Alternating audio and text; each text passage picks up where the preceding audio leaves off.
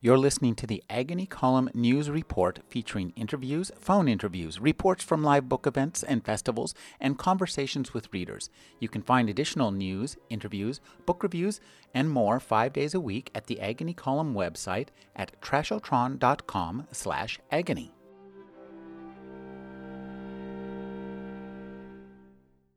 Mark Arax co authored The King of California, a critically acclaimed study of the J.G. Boswell agricultural empire. Arax also authored In My Father's Name, an investigation into the unsolved murder 20 years earlier of his own father. His new book is West of West. Thank you for joining me, Mark. Thank you for having me. This is a really powerful vision of the American West.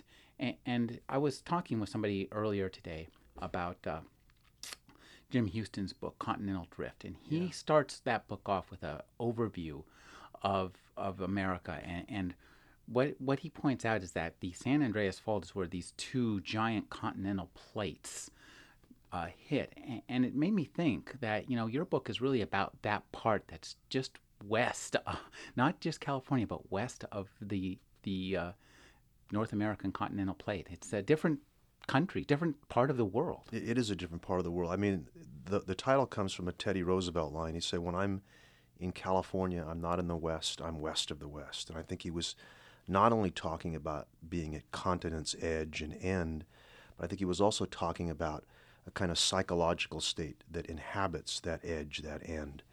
And that's what I was kind of interested in looking at. I mean, the last thing I wanted to do was what a lot of East Coast writers do. They fly in, and they deal in these tropes of California, you know, the stereotypes. And I resisted putting a, a an earthquake in this piece, uh, uh, uh, in the book, a wildfire. There are no mudslides. I had a chance to meet Charles Manson once in the protective housing unit at Corcoran State Prison. It was a bizarre meeting. I'll never forget. You know, you look at his, the top of him, and there was that swastika between his eyes, and you looked down at the bottom and he was wearing Birkenstocks, which I thought was just a, cra- a crazy, crazy kind of contradiction there. But, um, you know, he doesn't make a cameo in this book. So really, my, my premise was pretty simple. Each landscape of California, by virtue of its, um, you know, distinct geography, psychology, and its history, kind of produces its own drama. So I went out looking for these dramas on the land in which the land was a character. And the land is a really fascinating character. Now, you start off in a valley that is actually home to me San Gabriel Valley, Valley Boulevard, yeah. driving up and down Valley Boulevard. And, and, you talk about the changes in population that have come across the years. It's pretty astonishing because when I lived there, it wasn't like that. There are a number of places I visit that have undergone these incredible transformations. Um, one is the San Gabriel Valley. When I was there as a journalist for the LA Times in the late 1980s, it went from white and Latino to the, the most concentrated Chinese populations of any cities in the country. Monterey Park had was the only city in, in the United States that had a majority Chinese population. This happened in a matter of 10 years, okay? Um, and I went back there to see what what happened since then, and um, they they are, are now in you know the, the Chinese now have become. I mean, it, they become part of the establishment, you know, and, and, and it's and it's, you know, and and I did a book reading down there, and one of the guys that I profiled came 20 years later to see me, and and, and, and he was poor, and he brought with him a photo of a plane that he'd bought, mm-hmm. and he said, "Look, Look, look what I've achieved in these 20 years. Wow. Uh, Lamont in the middle of California. Mm-hmm. It went from pure Dust Bowl. I mean, that's where Steinbeck went to tell his story, uh, Grapes of Wrath. Today, you go to Lamont, there is not a, a, more thoroughly Latino Mexican town in California than Lamont. That flipped in a matter of 15 years. So, so these transformations, um, you know, th- these kind of epic stories of migrants and, and immigrants coming to California, is something that I'm endlessly fascinated with, and, and a lot of those tales are woven into this book. Could you talk about going into these migrant communities and, and getting interviews and getting yourself to so getting the people to talk to you? It can't be easy. Well, there was there's cultural gaps and language gaps. I'll give you a, a little story. I decided to go back to the field that my grandfather first worked when he came to California 85 years ago. Um, And he came from. he came from Armenia. He had survived the Armenian genocide uh, by hiding in an attic in Istanbul, Turkey, for a year. He went up there with these great French symbolist writers, the poet Verlaine, the short story writer Maupassant. And when he came down, he wanted to be, go to the Sorbonne and become a poet.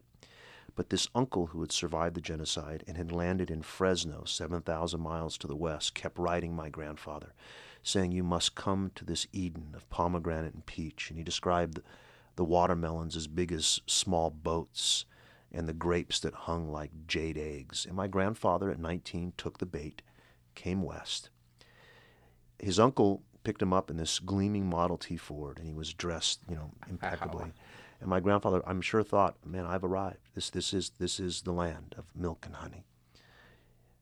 The uncle let him believe that for about three, four days. Then he took him in that Model T Ford and drove him to Weedpatch. And my grandfather, years later, told me I did what all poets do when they arrive in the San Joaquin, Valley.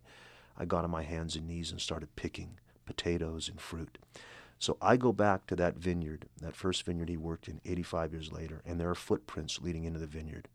And it doesn't take a whole lot of imagination to think these are my grandfather's footsteps. I follow them in.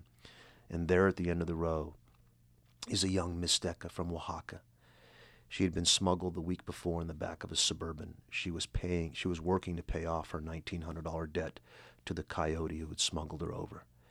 And I asked her, you know, what brought you here? And she said, my two children. And I said, are they with you? She said, no, I've left them back in Mexico with my mother. I came for their future. And what, what, what I thought was, is the dream of California had stayed the same in those 85 years. My grandfather had come for his future. Both those dreams had played out in the land, and yet the promise of California had changed. My grandfather, in four years working with his mother, brother, sister, pulled enough money to buy their first vineyard west of Fresno, 20 acres, Thompson grapes. That's where my father was born. No Oaxacan family, no farm worker family today, as resourceful as they might be, as good at pinching pennies as they might be, could ever hope to buy 20 acres of land in the valley. So there it is, the dream the same, the promise having changed. You talk about uh, the um, immigrants. There's a really powerful piece, the, the Summer of the Death of Hilario Guzman. Tell us about that.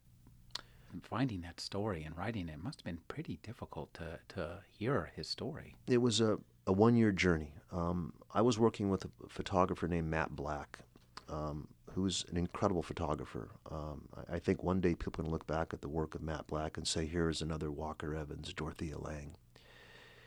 He had heard, and I had heard about uh, these, these, these the Oaxacans coming in and, and working in the fields. And basically, what it was, they were leaving the dust of Oaxaca and coming to California, not unlike the Okies. These were the brown Okies. And we had heard that, that actual Trique Indians from Oaxaca were coming. So we kept looking around and we couldn't find them. Finally, I went to a friend of mine who's a big raisin, uh, raisin grower in, uh, in, in the valley, in a town called Fowler. And I said, Do you have any Trique Indians working for you? And he says, I think I do. And so he set us up with a crew boss. The next thing we know, Matt Black and I are on an old, broken down church bus, four in the morning, with this uh, middleman picking up these workers from the barrio of Fresno and taking them to this raisin town called Fowler, uh, about 10 miles south. We met this family. Hilario Guzman had just died, okay, in an auto accident. Mm. And we started following his family and seeing how that tragedy ended up taking what was already an impoverished situation and making it worse by, by tenfold. The poverty we saw in that year following this family from one raised harvest to the other was um, something I wasn't prepared for. I didn't know existed in the shadows of the place I lived. And the piece really is an exploration. It's, it's, it's, it's a very intimate portrait in, in, in photos and in, uh, in, in prose of one immigrant family through America, farm worker family. And I raise a lot of very difficult questions about immigration. You know, I throw myself into a lot of these pieces. It's it's it's not Mhm. Yeah, you know I've it's not noticed it's it's kind it's not third person journalism. And what I do is I want the reader to see where I stand, and it, so they can judge. You know, it's where where where what's the subjectivity of this writer. And, and, and by doing that, sometimes I show them where I stand at the beginning of the piece, and then at the end, I may be standing somewhere else. So they can see how, how, how what I have seen has, has changed my, my worldview on something. So it, it's, it's, in, it's intimate not only as a portrait of people, but I think it's intimate, uh, the voice of a writer is what I was trying to achieve. It's a it's a fascinating look at, at the practice of, of journalism because, as you say, most journalism is third person. It's distance. It's meant to be objective, and that that's fine as it is. But to see from behind the lens of the behind the pen, so to speak, gives us a really different view of how the work affects the people who are doing it. That's a great question. You know, I, I think if journalism is going to survive, we're going to have to amend this notion. I call it pretend objectivity. Okay. I like that idea. Yeah, yeah. It's it's it's it's. I think objectivity is a false notion. First of all, it assumes that we are almost automatons. Mm-hmm. You know, when I was writing for the L.A. Times, when I would go out on a story, first of all, the story I picked, just the story I picked, was filtered through my kind of experiences. Okay, what I was attracted to. Sure. Then the questions I decided to ask were questions that went through my prism. And then the notes I decided to take, the things that resonated with me, were also fil- filtered, sifted through my own experiences. So, right there, the process of objectivity is becoming subjective. Um, so, I, I think to me, to me, a, a better notion, uh, a better standard is fairness. Go out and do a story. Go out, load it up with, with you don't want to be loaded up with any preconceived notions. Throw a big wide net out there bring it all back in. As the facts begin to accrue, a certain point of view starts happening. You take that point of view and you don't apologize for it and you write it from that point of view in an engaging way. To me, that's more honest than saying, you know, we're, we're, we're objective observers. Um, and, and so I'll use reportage in these stories in West of the West. I will use uh, first person memoir my own family's history is never far away from these stories. And then there's also the voice of an essayist at work. So I'll throw it all. I throw it all in, in in an effort to try to, you know, get my hands around something. Uh, well, the pieces are really fascinating and intense uh, stories, beautiful reading. Could you talk about crafting that kind of reading experience, um, using all these different parts? It's a it's a, a unique form that you that you've essayed here.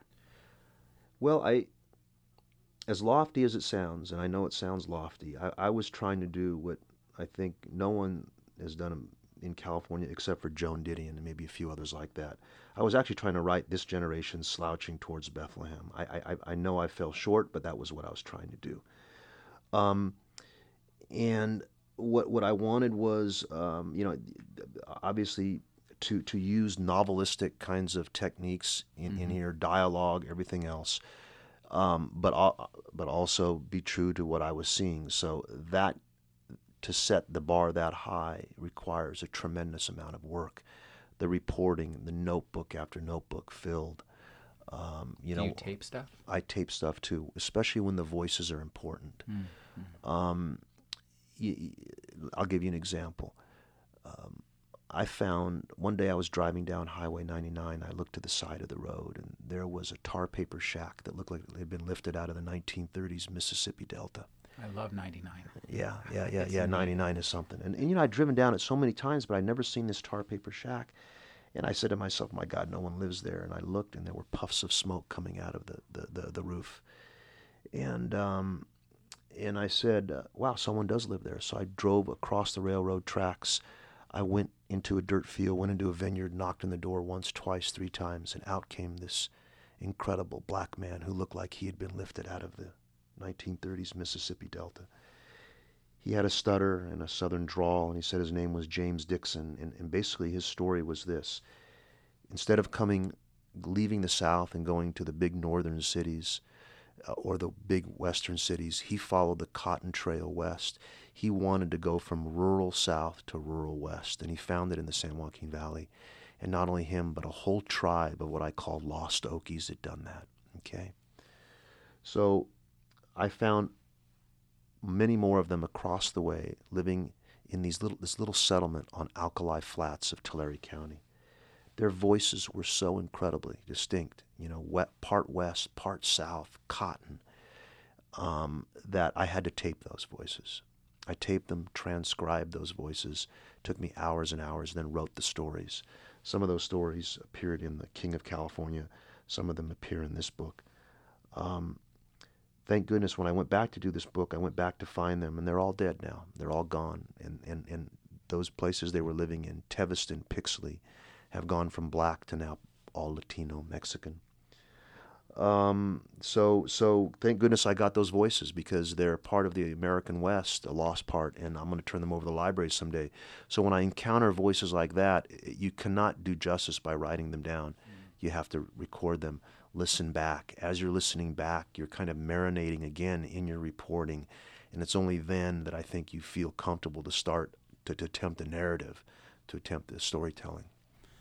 One of the things I really loved was your story about Fresno. You, mentioned Fresno. This is where you were born, right? Yes, I was born there. Um, you, I love the way that you talk about the Fresno, the way it's been developed. Um, yeah. Tell us about the, the Fresno development model because it's pretty unique. or unfor- maybe not unique enough, though. Well, I think it's funny. Fresno sits 230 miles um, uh, north of Los Angeles. You would think it would look to LA and say, you know, that place is a mess uh, the way it was developed. Um, we need to do something different, but they're not. They're basically the Los Angelesization of the San Joaquin Valley began boom and bust, boom and bust, boom and bust. The developers uh, have uh, really are lawless over there. They've been allowed to get away with everything. That's what struck me was yeah. that how incredibly uh, just corrupt. openly corrupt. Yeah. It's like the, the corruption is written into the laws yeah, almost. Almost. That's a beautiful way of saying it. Um, the uh, I'll give you an example. It sounds a little technical, but it really isn't. When developers build, cities usually extract in return for giving them the rights to build a housing project in a mini mall. They they extract certain things in return. We want money for roads. We want money for lights. We want money for synchronized lights, parks, cops, all these things. Fresno's never charged developer fees or if they have, they've been so low they haven't covered the basic infrastructure costs of the development. So each development that is built in Fresno maybe gives a temporary gain at the front end, but over a few years it starts to it's a it's a loser, it's an economic loser. Mm. So growth is basically a Ponzi scheme in Fresno, in, in, the, in, the, valley. You know, you, like you keep, yeah you keep bringing in dollars in the front end, thinking that you're going to get more, and so every development that comes on is basically paying for the losses of the development before it. And has to be correspondingly larger. Exactly. And less controlled. Right. It's a pyramid. And what happened is during this bust, the valley busted in a way that no region of, of, of, of America did. I mean, the biggest bust, you know, in the aftermath of this um, this financial crisis and, and, and, the, and the bad loans happened in the San Joaquin Valley mm. because it was it was such a pyramid scheme. And the towns look bad, they work bad, the lights aren't there, the parks aren't there, because the developers have been allowed to just take everything and not give anything back. Well, tell us how you bought your foreclosed house. well, this book came in a strange time for me. I had uh, ended my long career at the LA Times. Uh, my marriage had, uh, my long marriage had uh, come undone. And um, so I was really adrift, and, and, and some of what was nice about this book is I was kind of out on the road, trying to find my place again. And um, literally, while I was out there, I was looking at houses, and um, I started. I developed. I didn't realize I had such a, um, uh, I guess you could say, a vulture's kind of eye. But I started driving around saying, okay, I'm, I'm going to do the dry lawn theory. So every I drive these neighborhoods that I want to live in, and I look for the dry lawn. And and when the lawn just started to dry, it meant that the people had left, but it hadn't been listed yet, and maybe even the bank didn't even know what it had. And so what you did is you swooped in on that kind of house, negotiated to buy it before it ever made the listing. Mm-hmm. And that's how I ended up with this mid-century uh, house that I kind of modernized. So, um, so I, I, guess I'm a beneficiary of this uh, uh, uh, of the of the great economic collapse out west. Um, and um, I'm now planting my vegetable garden on, on, on that dirt. So, um, which is something my grandfather passed on to me. Not only a, a love of writing, but a love of vegetables and growing them in an organic way. So he was an organic grower long before. Oh, a moonshiner too. Tell well, yeah. us about the moonshiner. There's a piece in this book uh, called "Confessions of an Armenian Moonshiner," and basically, um, as a kind of a way to reach back, my brother-in-law, myself, and some other Armenians of our generation decided to start um, making a rais- raisin moonshine a raisin mash, putting it in a copper still, and it's 150 proof, and cooking and, and brewing this stuff. And we put a little anise in it to give it a little licorice flavor. We, we did it for a, a, a year or two with this copper still. Um, the farmer uh, whose land we were doing on it got a little nervous, so my brother-in-law said, "We're gonna have to make our own still." And so a year went by, and he told me, "I've made the still." My brother-in-law is a farmer, and I went and took a look at this thing, and it was this behemoth, this massive, massive still, all made out of stainless steel, old uh, dairy, milk dairy uh, production equipment. The top of it looked like the, the massive head of the Tin Man on the Wizard of Oz, and so we started cooking it. We cooked it in his backyard a few years, but it had no poetry doing it in the backyard. So I said, we got to find a vineyard to take this thing in. So finally, uh, we found a farmer who was willing to have us in his vineyard, and that's where we do these cooks. But usually we wait until winter because we want the fog to set in. Mm-hmm. That way, if any of the revenue agents get a sniff of what we're doing, we, we, got cover. So, uh, so this one story starts off in a very light way about moonshine and reaching back, but it ends up in a very um, kind of a dark way with uh, some guys not only brewing the moonshine but drinking it, having a barbecue, and then the topic that always comes up when Armenians get together comes up, and that is the continued denial 94 years later of the Armenian genocide by the Turkish government. And this is weird. It's a weird, strange wound in the, in the soul of the Armenian spirit here.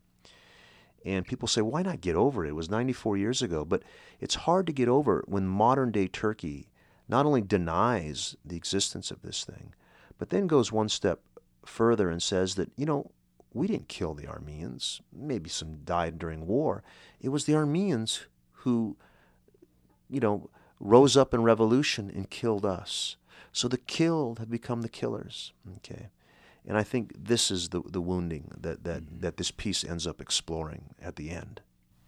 One of the parts of California you visited was uh, soon to be a commercial capital if uh, Tom Ammiano and George, Arnold Schwarzenegger have their way, Humboldt County. Exactly. Tell us about that visit.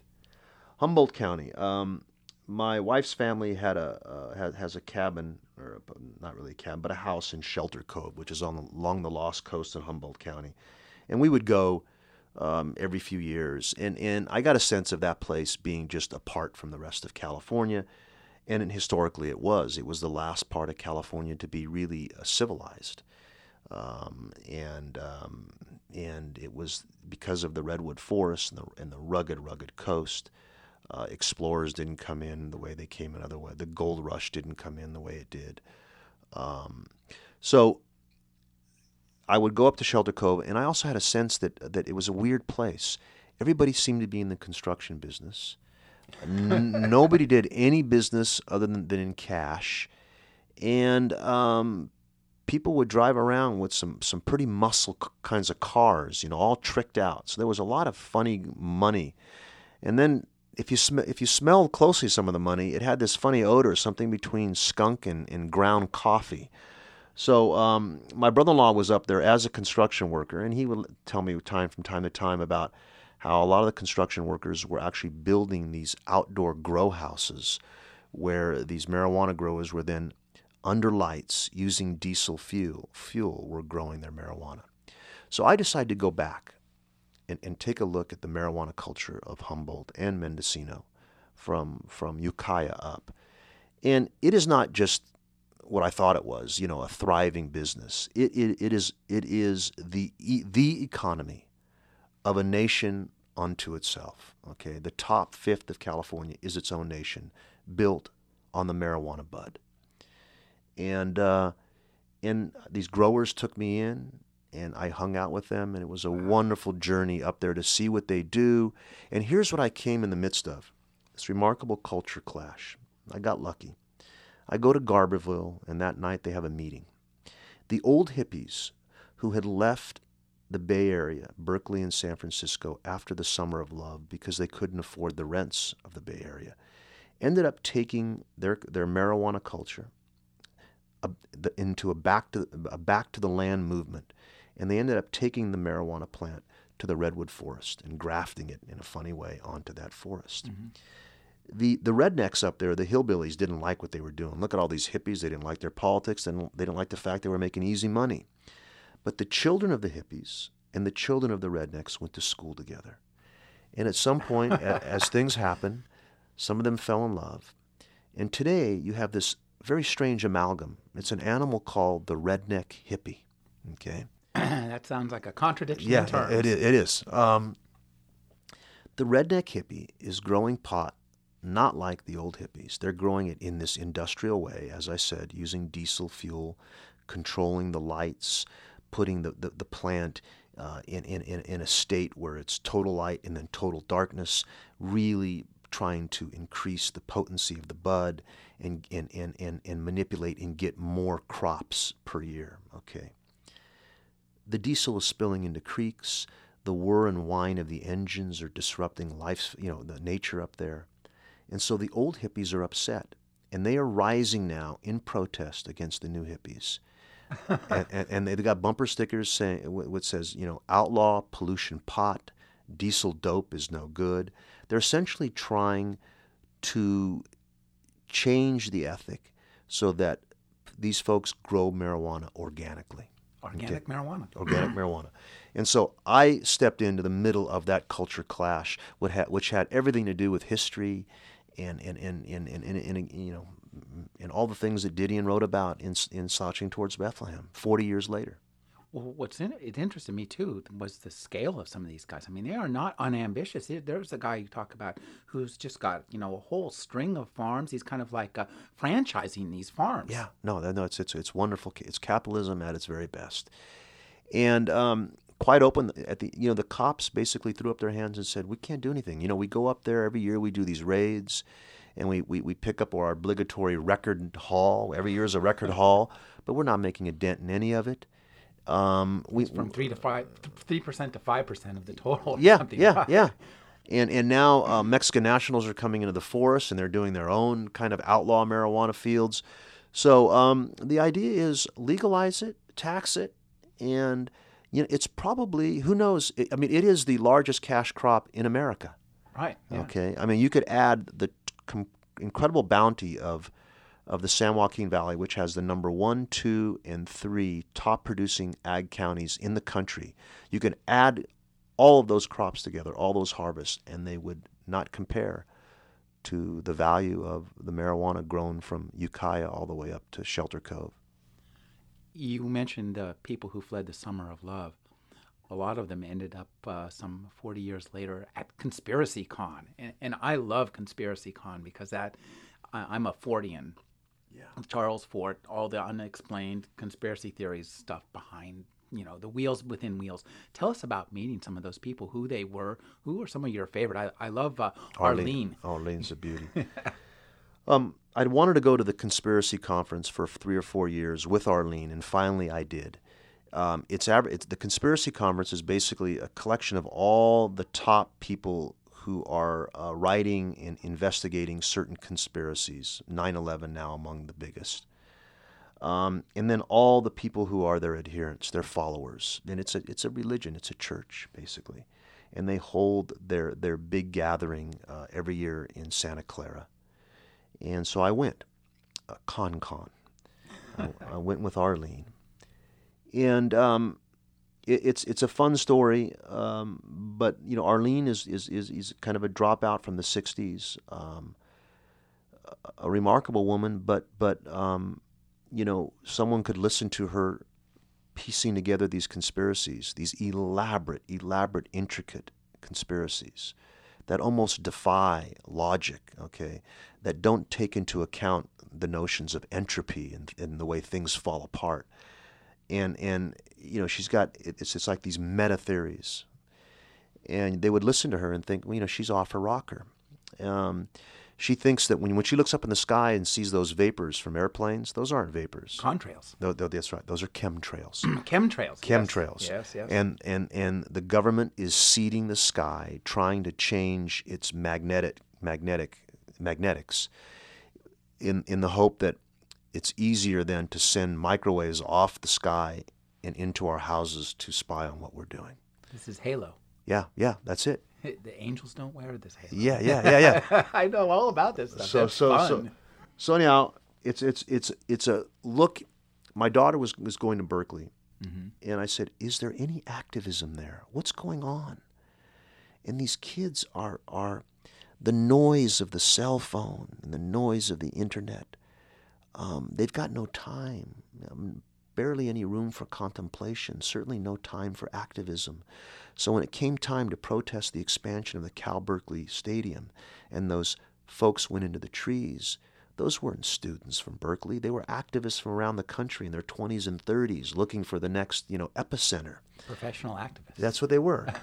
um, so I, I went looking for what, what what is it? What's the difference between the 60s and early 70s and today at, at, at campuses like Berkeley? Is it simply that there's no more military draft and so no one care, you know, they, and they're not looking at their lottery numbers, so there's no reason to be an activist anymore? Was it that selfish back then? Was that the reasoning? You know, where's the ardor gone? Where, where's the fire gone? Where's that revolution? You know, the, the, the, uh, what Didion says is, you know, um, you know, from that that that that that Yeats poem about um, the, the the center coming undone. Well, the, the center, center cannot hold. the center cannot hold. Well, the center was holding perfectly fine in the midst of so much craziness. Why?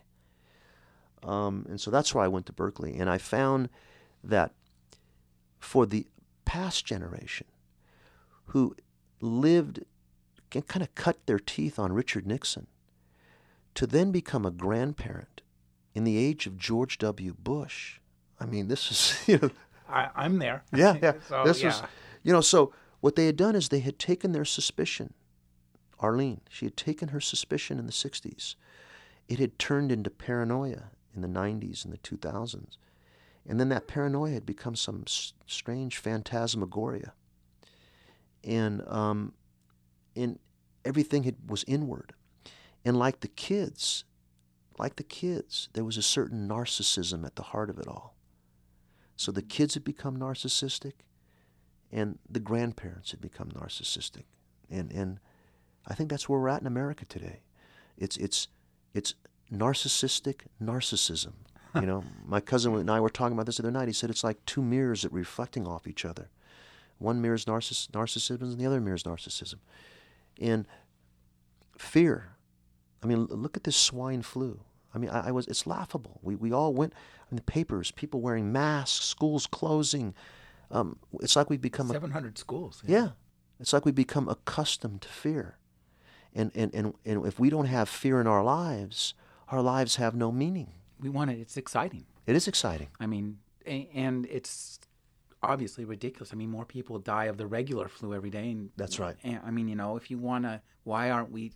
Who cares about the war on terror? Let's declare a war on automobile accidents. Yeah, It's far more it- well- deadly. Ex- right on. That's it. now, but when you talk about conspiracy, uh, tell us about the incredible case of the Lodi. Oh, yeah. Oh, yeah. It's good. the Lodi Very agents. nice. That was a really wonderful uh, uh, piece that you wrote, and, and that must have been difficult to, to report. Very get all that difficult out. report. Basically, what happened is in 2006, 2005, I think it was, 2000, the government decided that there was a terrorist cell in the town of Lodi. You know? Creedence Clearwater Revival, you know, stuck in Lodi again. Okay. Um, this Pakistani turned mole for the FBI said that not only was there a cell there, but Osama bin Laden's number two man, Al Zakari, was living and praying. Was living in Lodi and praying at the local mosque. I mean, this this is how fantastic. This is like something Arlene would. Yeah, they, they, would buy. ex- well, art. That's beautiful. No, it was the FBI bought it. yeah, that's what's scary. Paid this guy three hundred thousand dollars to go in. Three years later, what he comes out with, or a couple years later, are hundreds of hours of tapes with the most pathetic pair of father and son, Pakistani. The kid packs Bing cherries in Lodi. The father is the neighborhood ice cream man who drives around the neighborhoods in a Homer Simpson truck. And these two guys are all the federal government has to show for this three year undercover investigation. And they end up charging the son and father with material support of terrorism. Okay? It's ludicrous. An FB, one of the FBI agents who retired, the star FBI agent of California, a guy who had been named the FBI agent of the year, he believes so strongly this is that this is all just bogus that he ends up volunteering for the defense of father and son and he attempts to testify on their behalf to show how flawed this FBI investigation is. The judge muzzles this man, Jim Wedick, the FBI agent, the, the former one, and the son is eventually found guilty of material support of terrorism. He's in for life. I use the back and forth between the mole and this son to just to a devastating effect. And then I, I, use the transcripts from the FBI interrogation of the son, also to devastating effect. They go on for pages and pages. And by the time you read that, you say, My gosh, how could a jury find this kid guilty? Well, they did. And that case, to me, not unlike some of the other cases um, around the country, really will, will come to represent that age, that age of you know the, of, of, terror and fear. Um, before they close the books on it, you know they'll have to go back and account for this prosecution. Now, you won uh, an, uh, a crime writing uh, award for your story of the Zankou chicken. Oh yeah. And, and now, uh, t- tell us a little bit. Just give me some idea of what it's like to be a, a, a crime reporter. That's a different Yeah. beat than a, than some of the other things you were doing. Yeah, I'm not a crime reporter. I, when I wrote my first book about the murder of my father, I wrote it as a memoir, as an exploration of the genocide, our journey out of Turkey to America, a town, and uh, you know, kind of delving into a town and unmasking it. But there was a crime at the heart of it. Mhm. So I've been fascinated by murder and, and, and, and what it does to the survivors. And here was a case.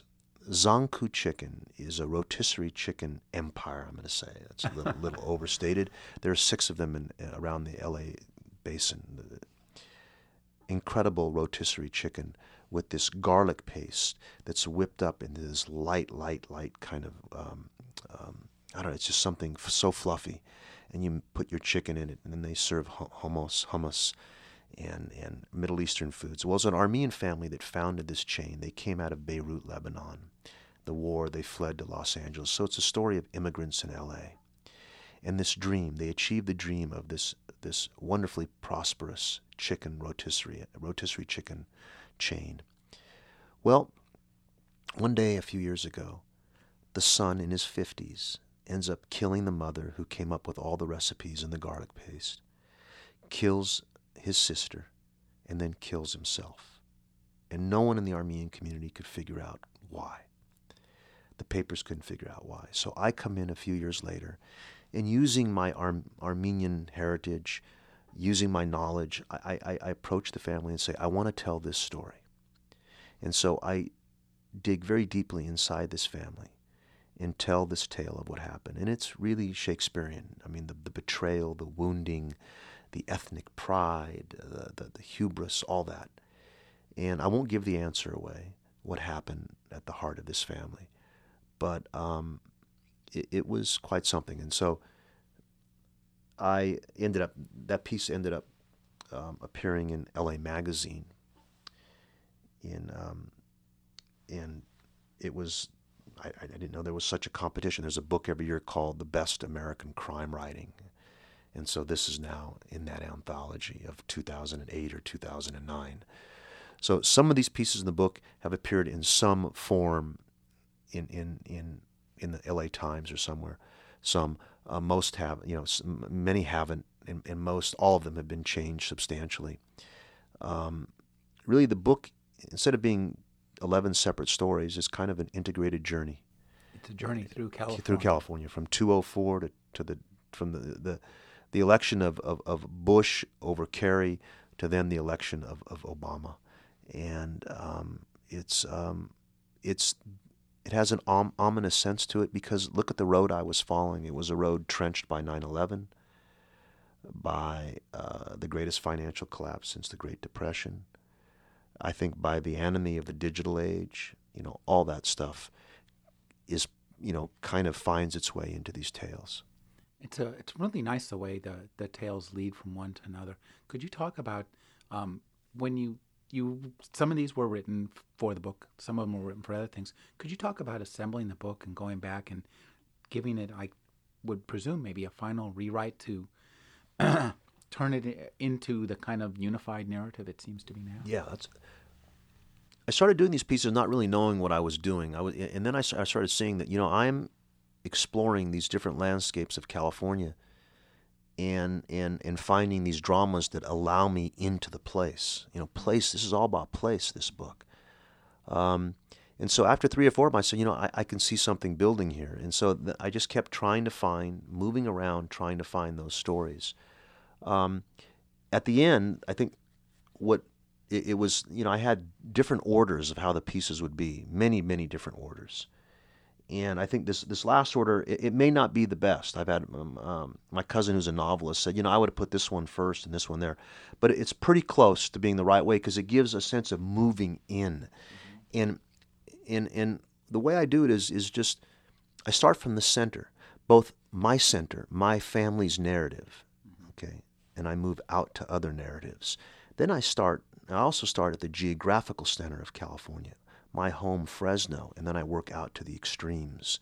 And I think that's what gives it its, its unifying kind of sense. My story, stitching together all these stories, my family story. I've been speaking with Mark Arax. His new book is West of West. Thank you for joining me, Mark. Thank you very much. It's a wonderful interview.